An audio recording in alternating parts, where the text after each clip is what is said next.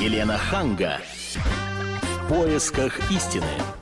Здравствуйте, здравствуйте. Это Елена Ханга вместе с Ольгой Медведевой. Здравствуйте. Мы вас приветствуем и э, хотим напомнить, что скоро мы будем отмечать юбилейную дату 200 лет со дня рождения Лермонтова. И сегодня мы хотели поговорить, но не о его литературном наследии, а совсем наоборот. Ну вот, Елена, на самом деле вы правы, что с его именем связаны не только известные какие-то произведения, но и мистические вещи. Вот, например, некоторые считают, что в юбилейные лермонтовские даты, каким является этот год, как вы заметили, 200 лет со дня его рождения, обязательно происходят какие-то катаклизмы. И называют все это проклятием Лермонтова.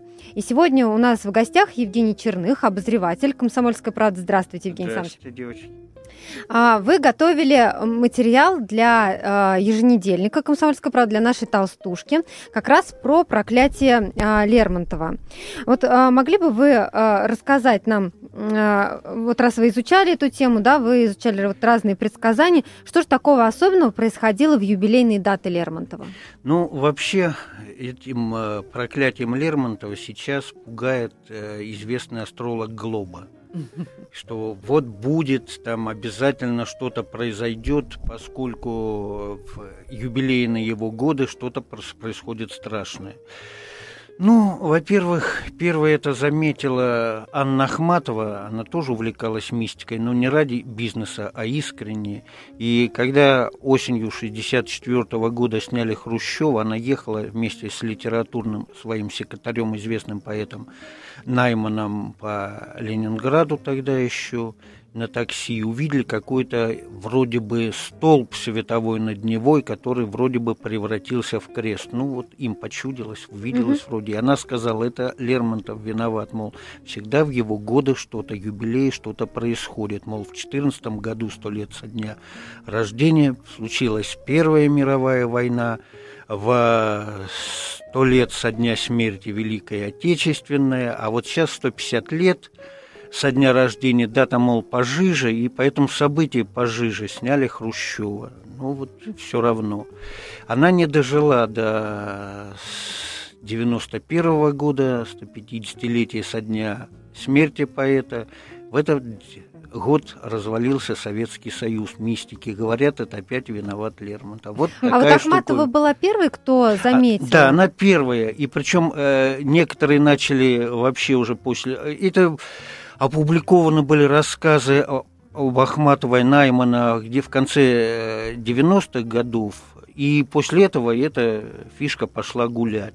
И тогда уже некоторые мистики подхватили, там сказали, там Сатурн в кольце чего-то, ну, как всегда, они нагнетают тумана, и уже начали считать, что, мол, там и советско-финская война началась там в какой-то 125 лет там или чего-то там, и Первая мировая, и афганская там, ну, в общем, там к любой это привязывали. Хотя Ахматова, она вообще-то увлекалась, по- второй муж ее был э, семитолог, ученый, и он увлекался как раз всякими древнееврейскими вещами, и вот слово юбилей это как раз древнееврейское, это 50 лет. Э, Там у них по их всякой мистике, что это знаковый год, и вот она именно полувековые брала даты, а уж на 25 лет, 125 она не рассматривала. Ну, прежде чем мы попросим вас поподробнее рассказать о проклятии, э, я бы хотела напомнить, что мы в прямом эфире и что нам можно позвонить и рассказать, во-первых, как вы относитесь к проклятию Лермонтова, и вообще, верите ли вы в проклятия родовые? Да, вы можете позвонить нам по телефону прямого эфира 8 800 200 ровно 9702 и рассказать, верите ли вы в проклятие рода, А, или вот тоже, например, проклятие рода Лермонтовых, о котором мы сегодня говорим, можно считать просто совпадением. Вы также можете присылать нам смс на номер 2420. Сообщение начните а, с латинских букв РКП. Вот, Евгений, э, напомню, что у нас в студии гость Евгений Черных, это обозреватель комсомольской правда, большой эксперт да в области проклятия Лермонтова. Скажите, ну, в принципе, ведь можно за уши подтянуть абсолютно все. Если взять какие-то э, большие события, а у нас постоянно там раз в году, раз в пять лет что-то такое происходит, и посмотреть какие-то юбилейные даты, то там всегда что-то такое можно потянуть. Вы не согласны? Я, с я с этим согласен. Я-то как раз согласен. Первая мировая началась, будь Лермонтов, не будь Лермонтов вообще, она бы все равно случилась в том году, потому что слишком большие противоречия были в ту пору между uh-huh. государствами, между державами, империями. Им стало тесно и в Европе, и вообще в мире, там и Япония еще. И вот э, выхлоп какой должен быть, какое-то столкновение, и если бы не убили Фердинанда, то еще бы что-то случилось, война бы была неминуема. То же самое, как и Великая Отечественная. Так, мы о, о, о втором э, проклятии поговорим чуть позже. А Я пока... напомню, телефон прямого эфира 8 800 200 ровно 9702, до нас дозвонился Михаил. Здравствуйте. Здравствуйте, Здравствуйте. добрый вечер. А, ну, я считаю, что всяческие проклятия и вся остальная мистика, она в основном направлена на отвлечение внимания публики или тех, кто умеет хоть чуть-чуть думать, от э, действительно причинно-следственных связей. В этом смысле можно сказать, допустим, что проклятие английского королевского дома – Э, сами знаете, проблема с гемофилией. Вот это уж натуральная проблема. Ну, говорят и о проклятии Дома Романовых, опять же. Ну, ну, все да, там тоже можно много сказать. Хотя на самом деле гораздо интереснее причинно-следственные связи, гораздо меньшем промежутке времени, кто с кем общался и к чему приводил потому что, допустим, вот э, все круглые даты, которые связаны с Лермонтовым, они очень, так сказать, напоминают ситуацию, как обыкновенный календарь, связанный с движением планет, превратили в псевдонауку под названием гороскопы. Вот, собственно, они на этом uh-huh. дело деньги делают. Uh-huh. Хотя это на самом деле обыкновенная арифметика. В этом смысле очень показательна книжка есть такая Чарльза Маккея, середина 19 века, наиболее распространенное заблуждение и безумство толпы, где просто рассказывается, как, э, заведя общество какой-либо идеи, можно на этом деле заработать деньги. Отсюда возникает вопрос. Э, первая французская революция это действительно, так сказать, буржуазная революция или, или это революция спекулянтов, которые торговали землей вдоль реки Миссисипи и умудрились в качестве поручителя короля туда притянуть, чтобы, так сказать, его в долги вогнать. Так что тут и вопрос. Если второе, то тогда, значит, кого судить. То есть не верите, не верите. Согласен, спасибо, согласен, Михаил, Михаил за ваш звонок. спасибо. Я напомню, телефон прямого эфира 8 800 200 ровно 9702. Вы также можете позвонить и рассказать нам, вот верите ли вы в проклятие рода. Оттолкнулись мы сегодня от инфоповода 200 э, лет в этом году со дня рождения Лермонтова и говорим о проклятии рода Лермонтовых. Э, просто ли это совпадение или действительно в этом есть какая-то мистика? Елена Ханга. В поисках истины.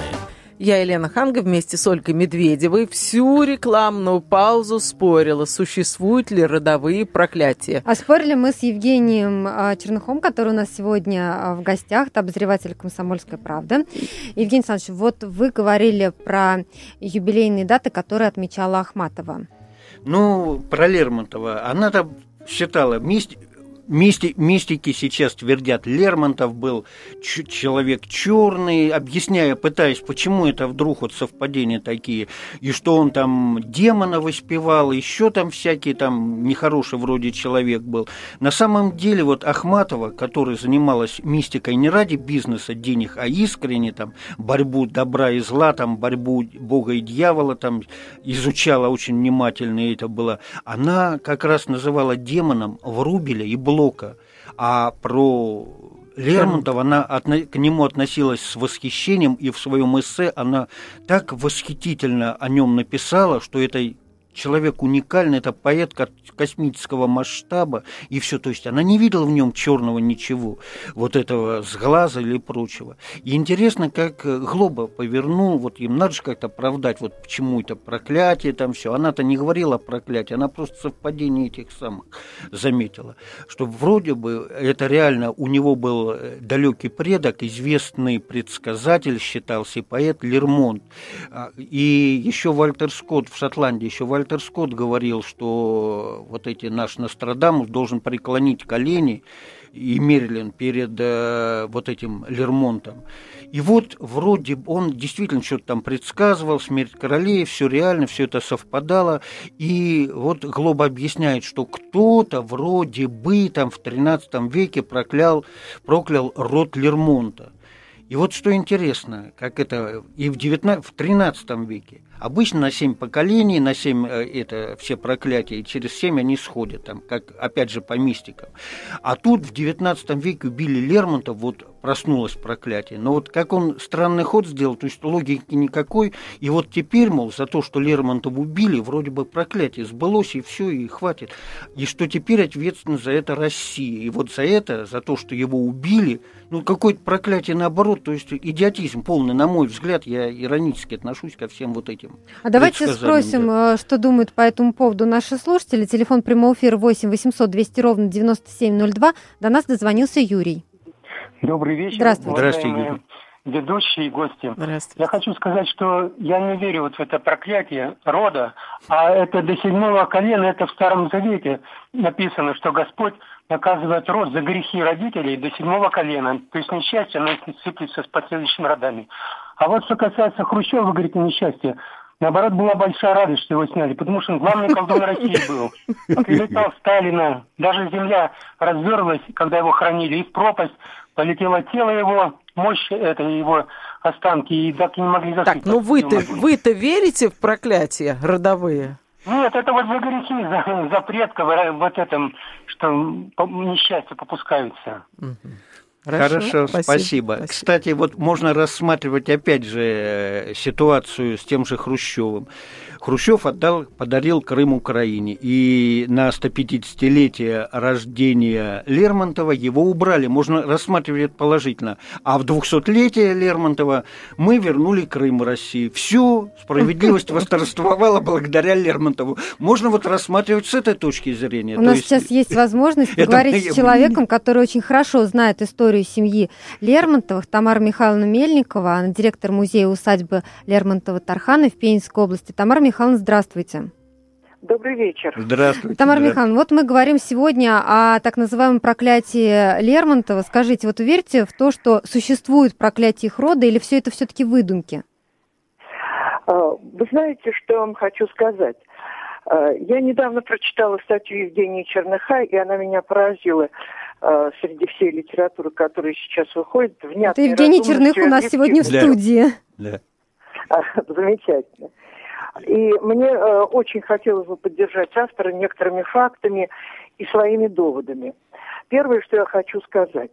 Ничего демонического и недоброго в Лермонтове не было. Согласен. Понимаете, э, понимаете, когда мы говорим о его поэме «Демон», это художественное произведение, и э, надо понимать, что Лермонтов не только не э, воспевает э, демона, а напротив, он считает, что дух, восставший против Бога, обречен на несчастье и одиночество. И зло, которое он в себе носит, просто опасно для людей. Мы, мы понимаем, помним, что случилось с Тамарой. Да. И что касается самого Лермонтова, есть очень много воспоминаний современников – Конечно, разные есть воспоминания, но очень много воспоминаний современников о его деликатности, о его преданности друзьям, о его верности, о его чарующем взгляде и улыбке. А вспомним, какое отношение его было к бабушке, а его терпимость к разным народам, вот в, числе, в том числе и кавказцам. Да и в конце концов, ведь поэтому судим э, а, по его произведениям, а его поэзия просто дивная. Она в ней столько искренности, нежности. И, между прочим, ни у одного поэта нет целого цикла э, молитв, а у Лермонтова есть. Я бы хотела сейчас не рассказывать об этом, а сказать, прочтите лермонтовские молитвы. Теперь о проклятии mm-hmm. рода. Мы э, помним о том, что э, родоначальником э, этого рода, даже не родоначальником, нет, а просто в роду Лермон, Лермонтов был некто Томас Рифмач. И поверьте мне, я знаю историю об этом э, человеке. А вот есть предположение, что как не... раз проклятие идет со времен вот это, это шотландский предок, никогда, да? Э, послушайте меня, он никогда не был проклят. Напротив, Он был свыше одарен знаниями, даром поэзии и прорицания. Нему ходили и ездили люди со всей Шотландии, и он никогда не лгал. Он был правдив и верен своему слову. И вот эти-то черты Томаса Рифмача Лермонтов, по-моему, наследовал в полной мере. Я никак не пойму, о чем вообще, почему говорят о проклятии этого рода. Что, в чем оно появилось? Я, мне это непонятно. Что, проклятие в том, что этот род дал России великого поэта, что ли? О котором э, все великие люди, те, кто был э, по, э, близок к Лермонтову, кто понимал Лермонтову, великие такие, как Белинский, Толстой и другие, они же его очень высоко ценили. Вот Белинский писал, что это глубокий могучий дух. Конечно, конечно, Лермонтов не был полностью реализован, не, ре, не реализовал себя и свою могучую натуру за те 26 с небольшим лет, которые он прожил. И Толстой, вы знаете, как писал, если бы этот мальчик остался жив, то не должны были, не нужны были бы ни я, ни Достоевский. Конечно, может быть, это слишком сильно сказано, но э, я э, не могу сказать, что Лев Толстой бросал свои слова на ветер. Еще одно хочу сказать. Лермонтов сам был провидцем. Свидетельств того в его творчестве очень много. Но вы понимаете, это не было гадание на кофейной гуще. Это не было гадание по звездам. Это было результатом знания и понимания жизни, его, э, жизненных явлений и последствий этих явлений. Понимаете, вот это знание и понимание, оно свойственно гениальным людям, гениальным натурам, которым Лермонтов и относился. А что касается Глобы, я не хотела бы ничего плохого о нем говорить, я просто хочу сказать, что он делает выводы на основании догадок и гаданий, предположением. Но это, это неэтично. Так же неэтично, как вот я сейчас, если бы стала говорить, э, объяснять вот те совпадения дат, о которых сейчас принято говорить. Да, совпадения разных дат с днями рождения, с юбилеями Лермонтова есть. Но, а, простите меня, я не знаю, что это такое. А чего не знаю, о том я никак не буду, не желаю судить. Я не желаю придумывать. Я не желаю гадать в таких случаях. И это тоже было бы неэтично. И последнее, что я хотела бы сказать.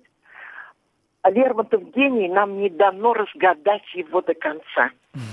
Но я хочу утешить вас, что у нас есть его поэзия, и нам дано наслаждаться этим и черпать из этого мудрость и силу.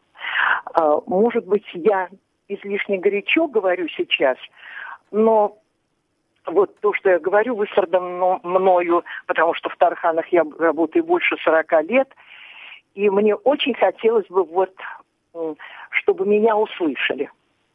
Спасибо, Спасибо. большое. Спасибо, Спасибо Тамара Михайловна. Да, это была Тамара Михайловна Мельникова, директор музея-усадьбы Лермонтова Тарханы. И я знаю, что ежегодно в первые выходные июля всегда проходит в Тарханах а, праздник, посвященный а, Лермонтову, называется Лермонтовские чтения. Я думаю, что к 200-летию, юбилейную дату наверняка там будут празднования. Я напомню, телефон прямого эфира 8 800 200 ровно 9702. А верите ли вы в проклятие рода? Мы сейчас прервем прервемся на небольшую рекламу и новости, а потом обязательно будем принимать ваши звонки. Я напомню, что у нас сегодня в гостях Евгений Черных, обозреватель «Комсомольской правды». Елена Ханга. В поисках истины. И я с Ольгой Медведевой и с обозревателем «Комсомольской правды» Евгением Черныхом продолжаю обсуждать проклятие рода Лермонтова. Ну и вообще мы обращаемся к нашим слушателям. Верите ли вы в проклятие рода? Или вот тоже проклятие рода Лермонтовых, например, считаете простым совпадением? потому что мы говорим о том, что обычно в юбилейные даты, даты смерти или даты рождения поэта, да, происходят какие-то катаклизмы. Телефон прямого эфира 8 800 200 ровно 9702. Если вам есть что сказать по этому поводу, пожалуйста, звоните по этому номеру 8 800 200 ровно 9702. Ну а наш гость Евгений Черных, э, опять же в рекламной паузе, обмолвился о том, что он изучал еще и проклятие рода Кеннеди. Ой, Да не было никакого проклятия. Но там... тогда как вы объясняете, что там погибла половина... Да не половина. Ну, ну хорошо, э, не но... половина, но они не умерли своей смертью. Ну, ну, давайте с того начнем, что опять это молчание, молчание было. Как только убили двух братьев Кеннеди, заговорили о каком-то мистическом проклятии рода, еще в 17 или 18 веке, который да. был, опять же, вроде кого-то из, его... из Ирландии. Да, то ли в Ирландии, то ли в Америке прокляли его какого-то предка, но до Кеннеди, до Джона до Джона все шло нормально, умирали своей смертью. А Хорошо, а, здесь... а после, это а на моей после? памяти после произошло а сколько, сколько всего? Ну, сколько всего, да мало всего произошло.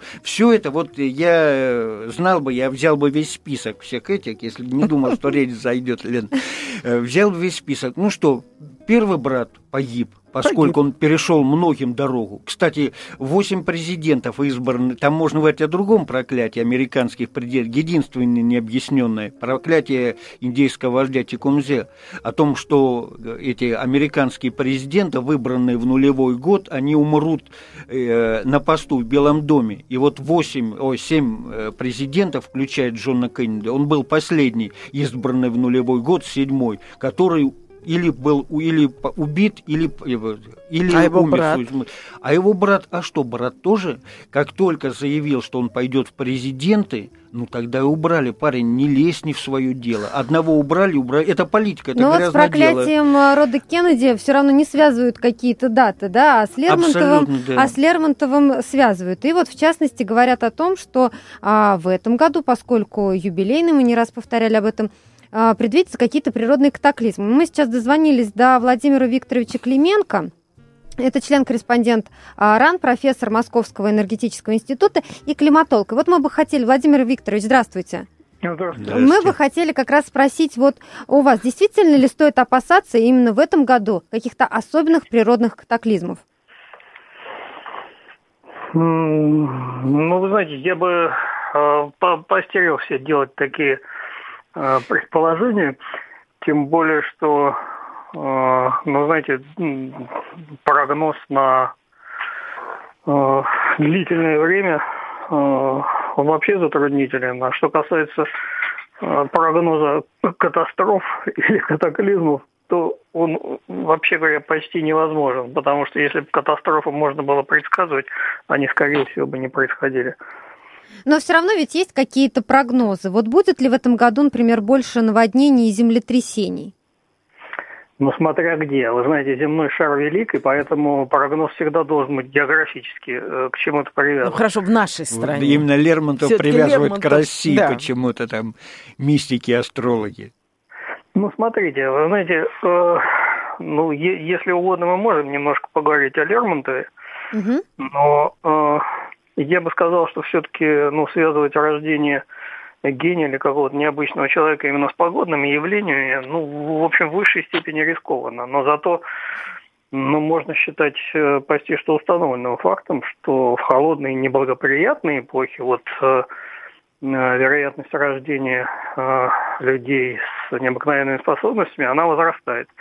В этой связи нужно, нужно, нужно сказать о том, что ну, собственно говоря, золотой век э, российской культуры вообще, то есть первая половина XIX века, точнее, первая четверть XIX века, это самое холодное время за последние 300 лет. Вот такой любопытный факт могу вам Очень сообщить. интересно, Интересно, да. я с вами пообщаюсь на эту тему. Интересно, спасибо. Ну и, э, ну, если говорить конкретно о 1814 году, то, ну, в общем, он в известной степени был необычным. Но необычным настолько, что, во-первых, э, в тот год была э, чрезвычайно холодная зима, холодная настолько, что ее назвали зимой столетия. Она была э, холоднее даже предыдущей зимы 12-13 года, погубившей армию Наполеона. Угу. И ну, представьте себе, что, допустим, в Архангельске в январе 2014 года замерзала ртуть в термометре. То есть температура была ниже минус 40 градусов. А на речной порт Архангельска в 2014 году открылся только в июне месяце. Ну, допустим, в Лифлянской э, губернии, то есть на территории нынешних э, Эстонии, Латвии, э, 31 мая и 10 августа 2014 года отмечались э, заморозки. То есть это был, в общем, э, ну, необыкновенно холодный и неблагоприятный год. И таких, э, я подчеркиваю, лет в первой четверти XIX века было много. И родились гении. Пушкин, да. Лермонтов. Да, То есть все-таки да. есть ну, какие-то ну, мистические этому, совпадения? Нет, знаете, вот, да, то есть э, я бы все-таки остерегся бы связывать э, такие явления, э, э, необыкновенный взлет человеческого интеллекта с погодными явлениями, скорее с климатическими.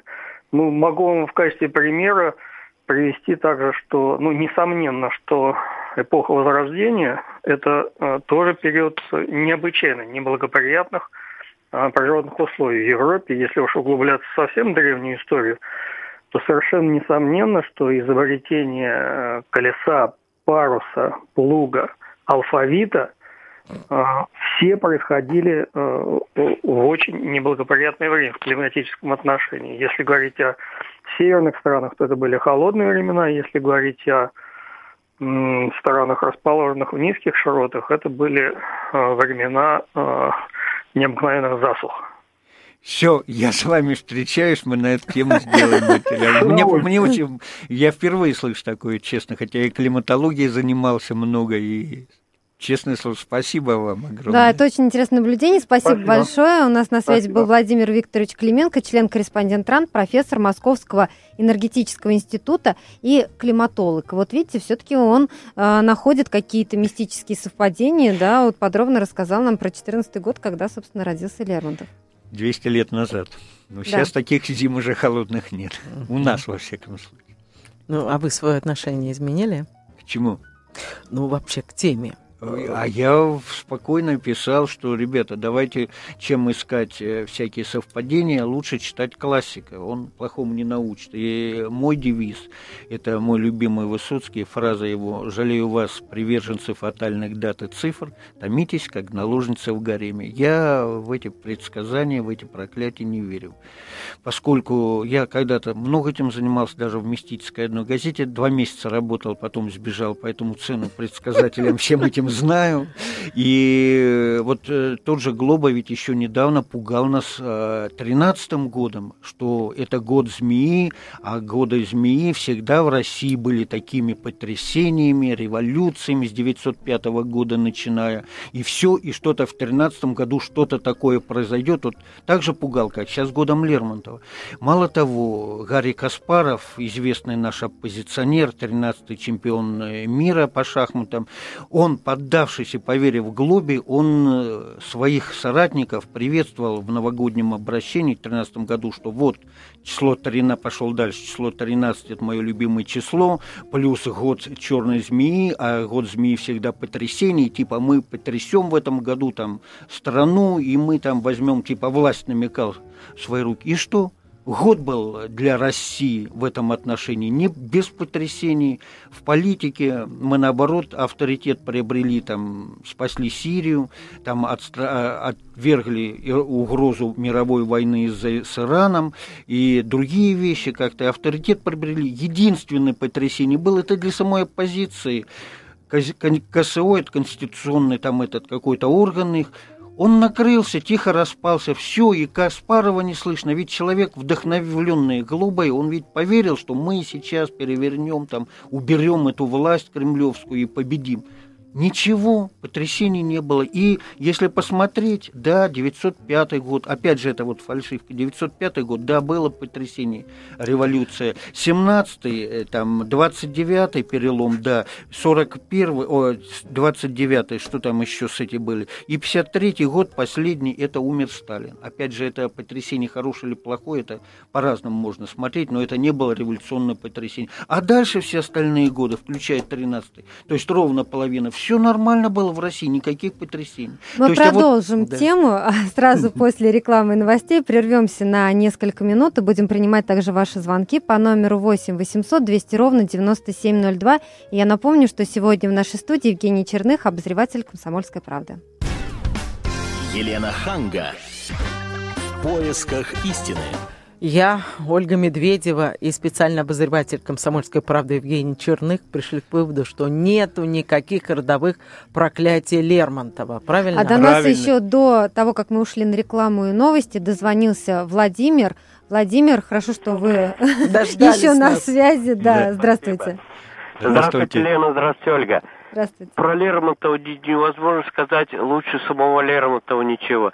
Я могу вот прочитать э, неизвестное никому запрещенное стихотворение Лермонтова. Да. Э, бе- Без этого, бе- без мата, без всего.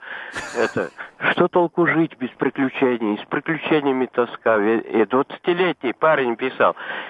Ве- Везде как беспокойный гений, как верная жена близка. Приятно шумной толпою сидеть за каменной стеной. Любовь и ненависть сознать, чтобы раз об этом поздно поболтать.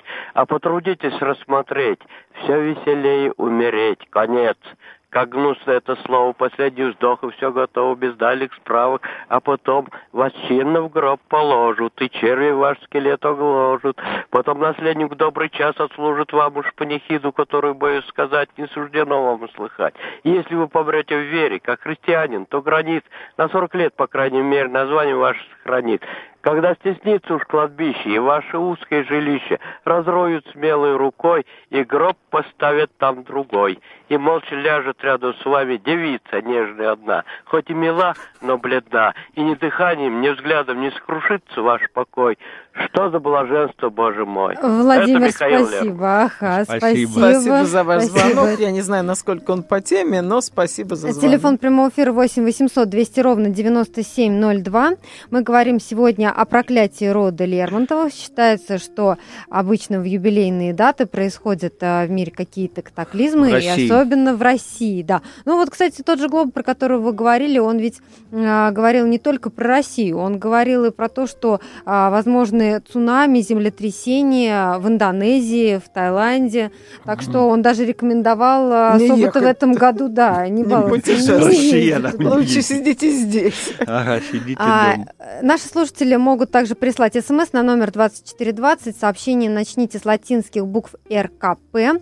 И вот пришло нам такое сообщение. Спасибо, что предоставили слово Тамаре Михайловне Мельниковой. Давно уже не слышали такого интересного рассказа о Михаиле Лермонтове.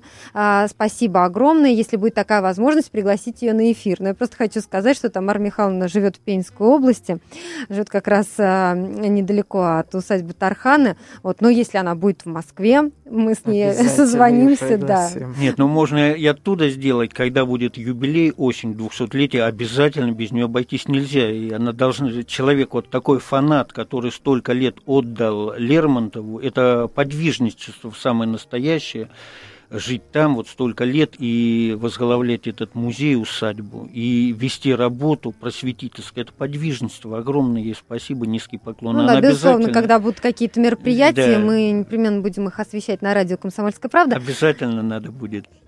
И мы еще вот, я думаю, когда мы осенью вот, будем встречать 200-летие э, Лермонтова, ничего к тому времени такого уж катастрофического не произойдет. А вот Ольга Будем Медведева надеяться. говорит, каждый раз на день рождения Лермонтова идет дождь. Ну, Правильно? это э, там погода, это не катастрофа. Да, это, наверное, конечно. дождик с неба ублажает. А, Можно, и так. Я думаю, сказать. что так, да, потому что у него действительно, Тамара Михайловна права, у него такие молитвы, как ни у кого из русских поэтов нет. Это отмечают люди. Телефон прямого эфира Человек 8 святой. 800 200 ровно 9702. До нас э, дозвонился еще один слушатель. Евгений, здравствуйте. Алло, здравствуйте. Здравствуйте. Слушаем вас.